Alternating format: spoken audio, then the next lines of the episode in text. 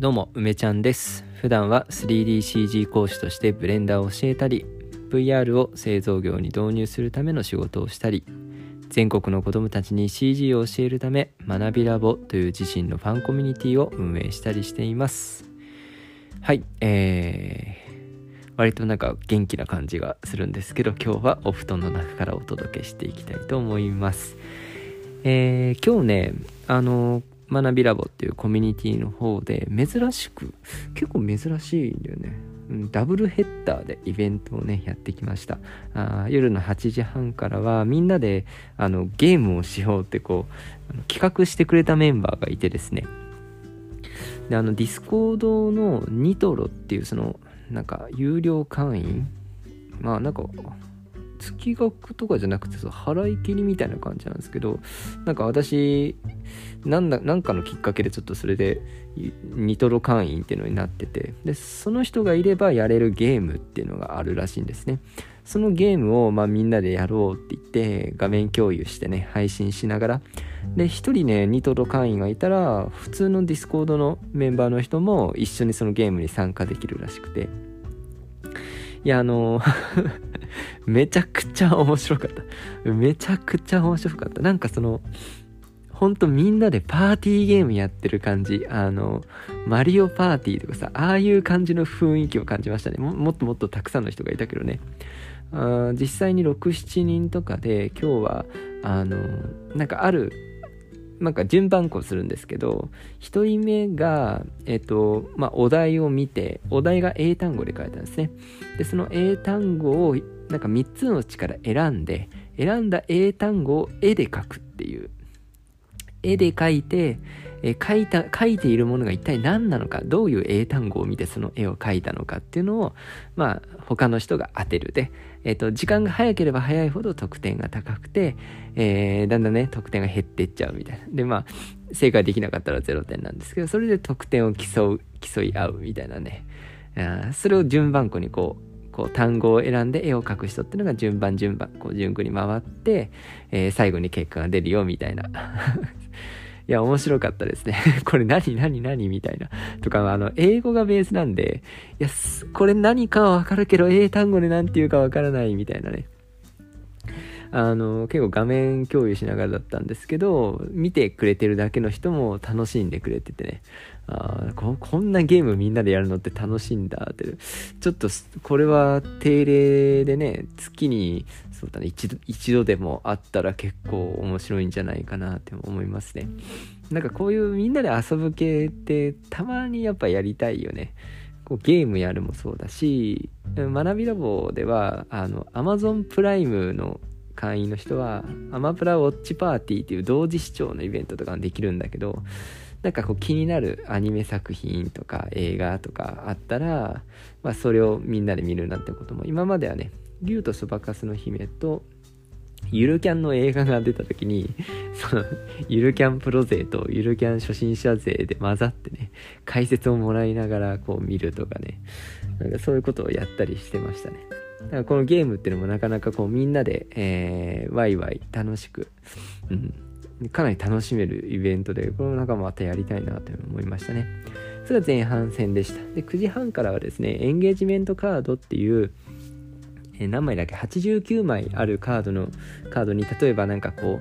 う情熱とか健康とか愛とか家族とかあ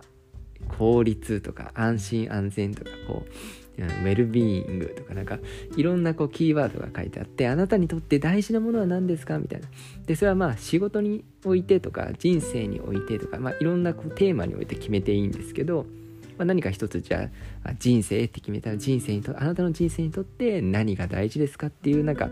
89枚全部大事そうなやつから自分がこう取っていくっていう。まあ取っていったりこれは違うなってこう引き算していったりする。でそういうので残った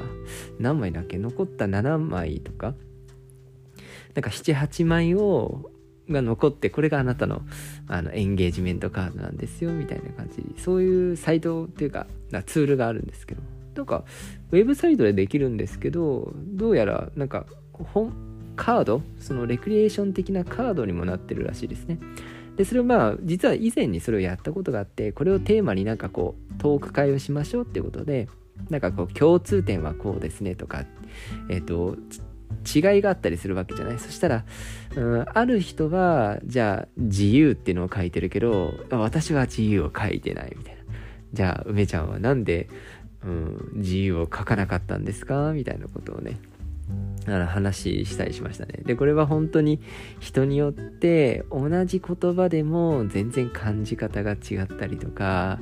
あしましたね。例えば、なんか承認？承認っていうものは大事かどうかみたいので、えっ、ー、と、なんか選んでなかった人が選ばなかった理由に、まあ、承認っていうのはなんかいろいろ自分がねこう自分がすべきこととかいいことをしていれば結果として最後に承認されるもんだっていうふうに考えてるんですよねっていう意見があってああほんの確かにねって結果として見れば承認っていうのは必要なものっていうかそう最後に訪れる、まあ、結果みたいなものかもねである人はですねむしろ承認することから始まるっていうこと承認がスタートラインだっておっしゃっててあそう言われてみれば何かこう承認っていうものをまあ認めてあげるっていうなんかそのそこがスタートになるっていうのをあるシチュエーションではなんかイメージが湧くししっくりきたなと思ってこうやっぱいろんな一つのワードでもねいろんな人の視点が入るとあこんなにも見える世界がねなんか豊かになるんだなっていうのを感じましたね。そしてやっぱりみんななんかあ わかりますって感じだったしすごく印象的だったのはですねあの私だけめちゃめちゃ生きっててうんもう私だけ生きってる。あのなんか行動とかあ向上心とか自立自立自分を律するね。とかあとは影響力とかなんか励ましとか お前お前少し休めよっていう感じでで結構ラボのメンバーってのはなんかこう心の平穏っていうのが入る人が結構多いんだよね。うん、なんかあの学びラボっていう場所は結構こう学びの自給自足をやろうとかねなんかいろんなことでこう表現したりするんだけどよくこう学びラボは村みたいな場所だよってみんなでこう役割分担してね。でそういう大きな町じゃなくて一つのこう集落みたいな感じで助け合いながら、まあ、生きていく。そしてあ村としてこう少ない人数だからこそまとまってで時にはなんか村村のねこうお祭りをやって伝統的なお祭りをやってこう村の文化を守っていくみたいな。まあラボでもそうやって何か文化を守っていくみたいな話するんですけど。まあなんかその 村人みんな落ち着いてんなって。で村長村長の私一人だけちょっと生きっちゃってんなっていうのを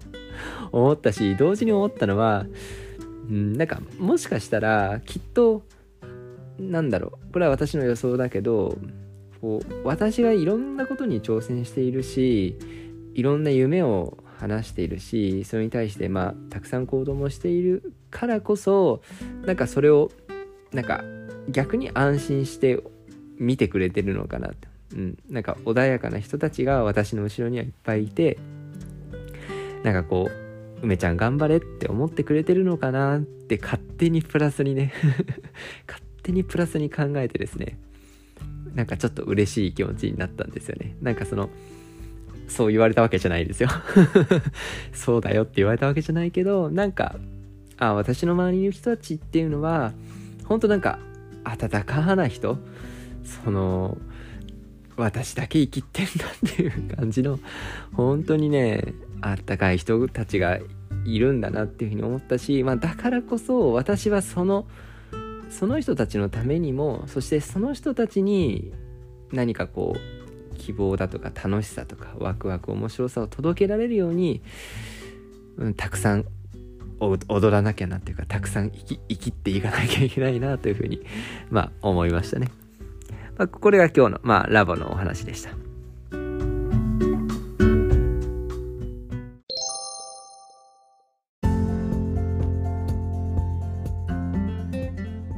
はい、えー、本題って思ったけども、本題に行くまでに10分ぐらいね、喋っちゃいましたが、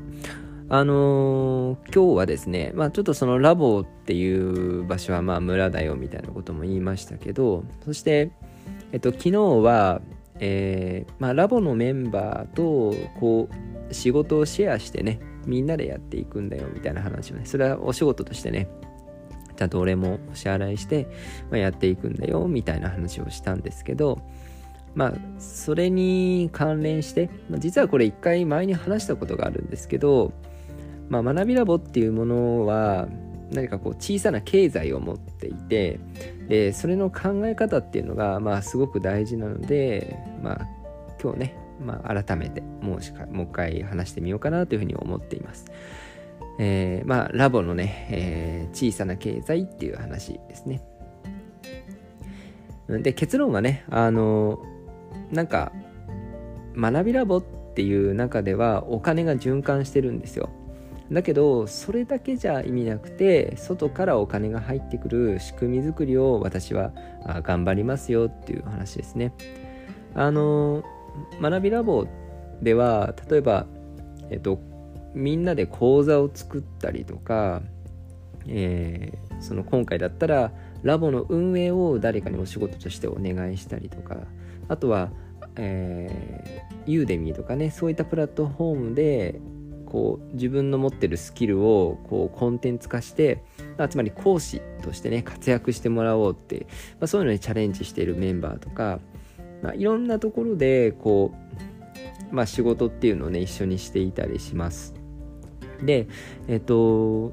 いろなんかコミュニティの中でね、例えば、まず、学びラボっていう場所自体が有料のコミュニティなので、そこにはあ資金があるわけですよね。うん、でそれを使って、えー、ラボのメンバーに仕事をお願いしたりとかラボのメンバーと一緒に講座を作る講座を作る時はあちゃんとそのもう結構ちゃんとその働いてもらった時間やってもらったものに対して結構ちゃんと支払ってると思うんだけど、まあ、結構な額をボンってちゃんと払ってるんだよね。でそれって学びラボの中で、えー、集めたお金から全部賄えてるわけですよ。でそれっていいねって思ってくれると思うんだけどまあそれだけじゃなんかちょっと私は足りないなっていうふうに思っていて。で結局それはなんかこうまあ学びラボっていうコミュニティを運営してより良いものにしていくのにそのチームの中から貢献する人が出てきて貢献する人ができてでみんなはさあ私たちのこのコミュニティのために働いてくれてありがとうの気持ちでお金をまあ渡してるようなもんだよね。一回私が集めてるけどそこからまたさ還元するからまああ例えばじゃあ学びラボって月1000円だから月に1万円もらってる人がいたら10人からありがとうってもらってるような、まあ、イメージなわけじゃないですか。でまあこれをやることによって実際こうコミュニティのその仕組みが回ったりイベントが行われたりとか講座を作ればあ当然えーと、ラボで集まったお金で仕事をしてもらって仕事をしたら講座ができるんだよねこれお金が回るってことはさ私たちの中でプラマイゼロだとしてもそのお金が回ったその通り道にはさコンテンツが残るわけじゃない？何か価値が残るんだよね。イベントだったらあみんなの体験が残るわけじゃない？そういったあ価値が残る。その価値っていうのがえっ、ー、とすごく大事で、えーと、私たちコミュニティの中でお金が回ることその回って、えーと自分たちで自分たちの面倒を見るっていうか、まあ、自給自足するっていう考え方も大事なんだけどそこに残ったコンテンツっていうのは価値のあるものだからちゃんと外からお金が入ってくるようにあしていかなきゃいけないんだよね。それはなんかこう本当に限られたあ空間で限られた人で、まあ、限られた、うん、お金を回しているだけじゃその村としてはさ成長していないんだよね。うん、だから必ず何かをその過程で生み出してそれでもってその村からさ隣町にそれを売りに行くっていうことをしなきゃいけないんだよね。うんまあ、これはどういう形でね、それがあ村全体の成長につながるのかっていうのはお金だけじゃないと思うけど、まあ、お金は分かりやすいよね。例えば、私たちみんなで作った講座っていうのは、世の中にリリースすることができるから、そうしたらちゃんと収益上がるよね。その収益ってもう一回新しい口座に投入することができるじゃない？そうするとさそれが次の活動につながってラボ全体の発展につながっていくよね。仕事が増えていくよね。あとは最近 YouTube もやっているけど私はみんなにはね YouTube は楽しむことと本当に小さな一歩を踏み出して、まあ、まずはやってみようっていう気軽な気持ちでやろうねってこれは本当にみんなに向かって言ってる。でも私だけはちょっと外を向いてるんだよね。やっぱり YouTube をやる中でそのまあこれはみんなとも言ってるけどやっぱり収益化を目指そうねって言ってる。でこの収益化っていうのはその YouTube で人儲けしようねっていうなんかそれを単純なことだけじゃなくてみんながいろんなリソースを使って、えー、ここに投じたもの、うん、その何かさ活動した結果がコンテンツとして残るわけだからそれが価値として外からお金を持ってくるっていうこと自体がやっぱ大事なんだよね。だから私は遊びをやりたいし、うん、遊ぶように仕事をしたいしえー、遊ぶためにラボの中で仕事を回したいと思っているけれどそれと同時にやっぱり村全体がうんと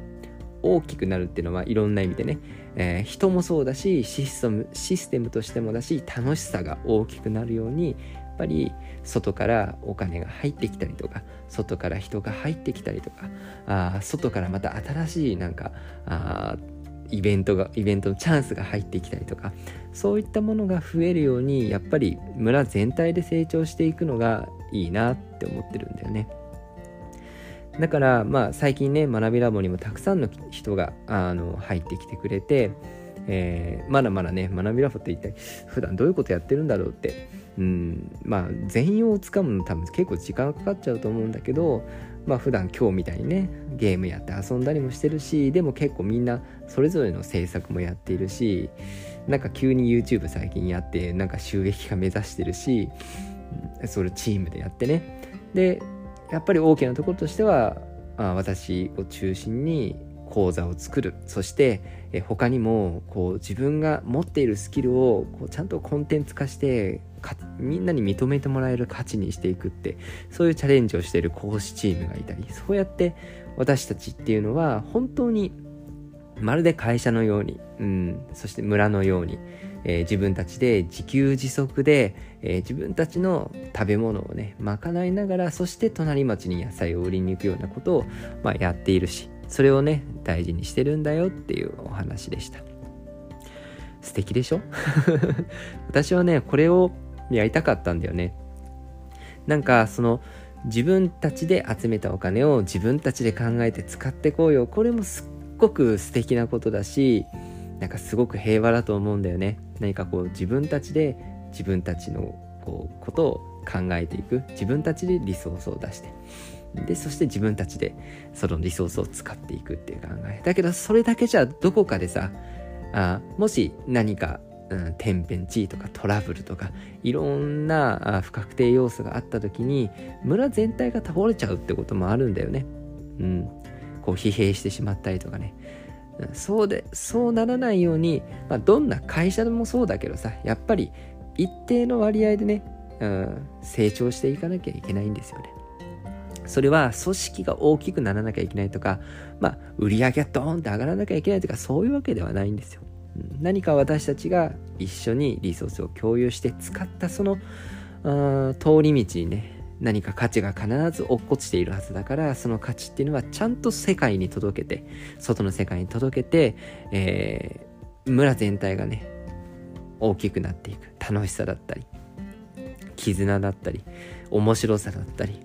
うん、人だったりそしてお金だったりいろんなものが増えていくといいなというふうに思っています。はい。ということでね、ラボに来てくれたああなたは、ぜひですね、えー、学びラボ楽しんでいってくれたらなと思いますし、本当にね、いろんな参加の仕方ができますよ。本当になんか、ちょっとね、深く、深くっていうか、ちょっとイベントとか参加すると、いろんなラボのね、メンバーのキャラクターとか見えて、すごく楽しいんでね、ぜひ、あの、遊びに来てください。うん。そして、えー、これを聞いてるね、学びラボのメンバーじゃないあなたも、えー、こういったコミュニティねいろいろあるけれど、まあ、私のコミュニティは本当に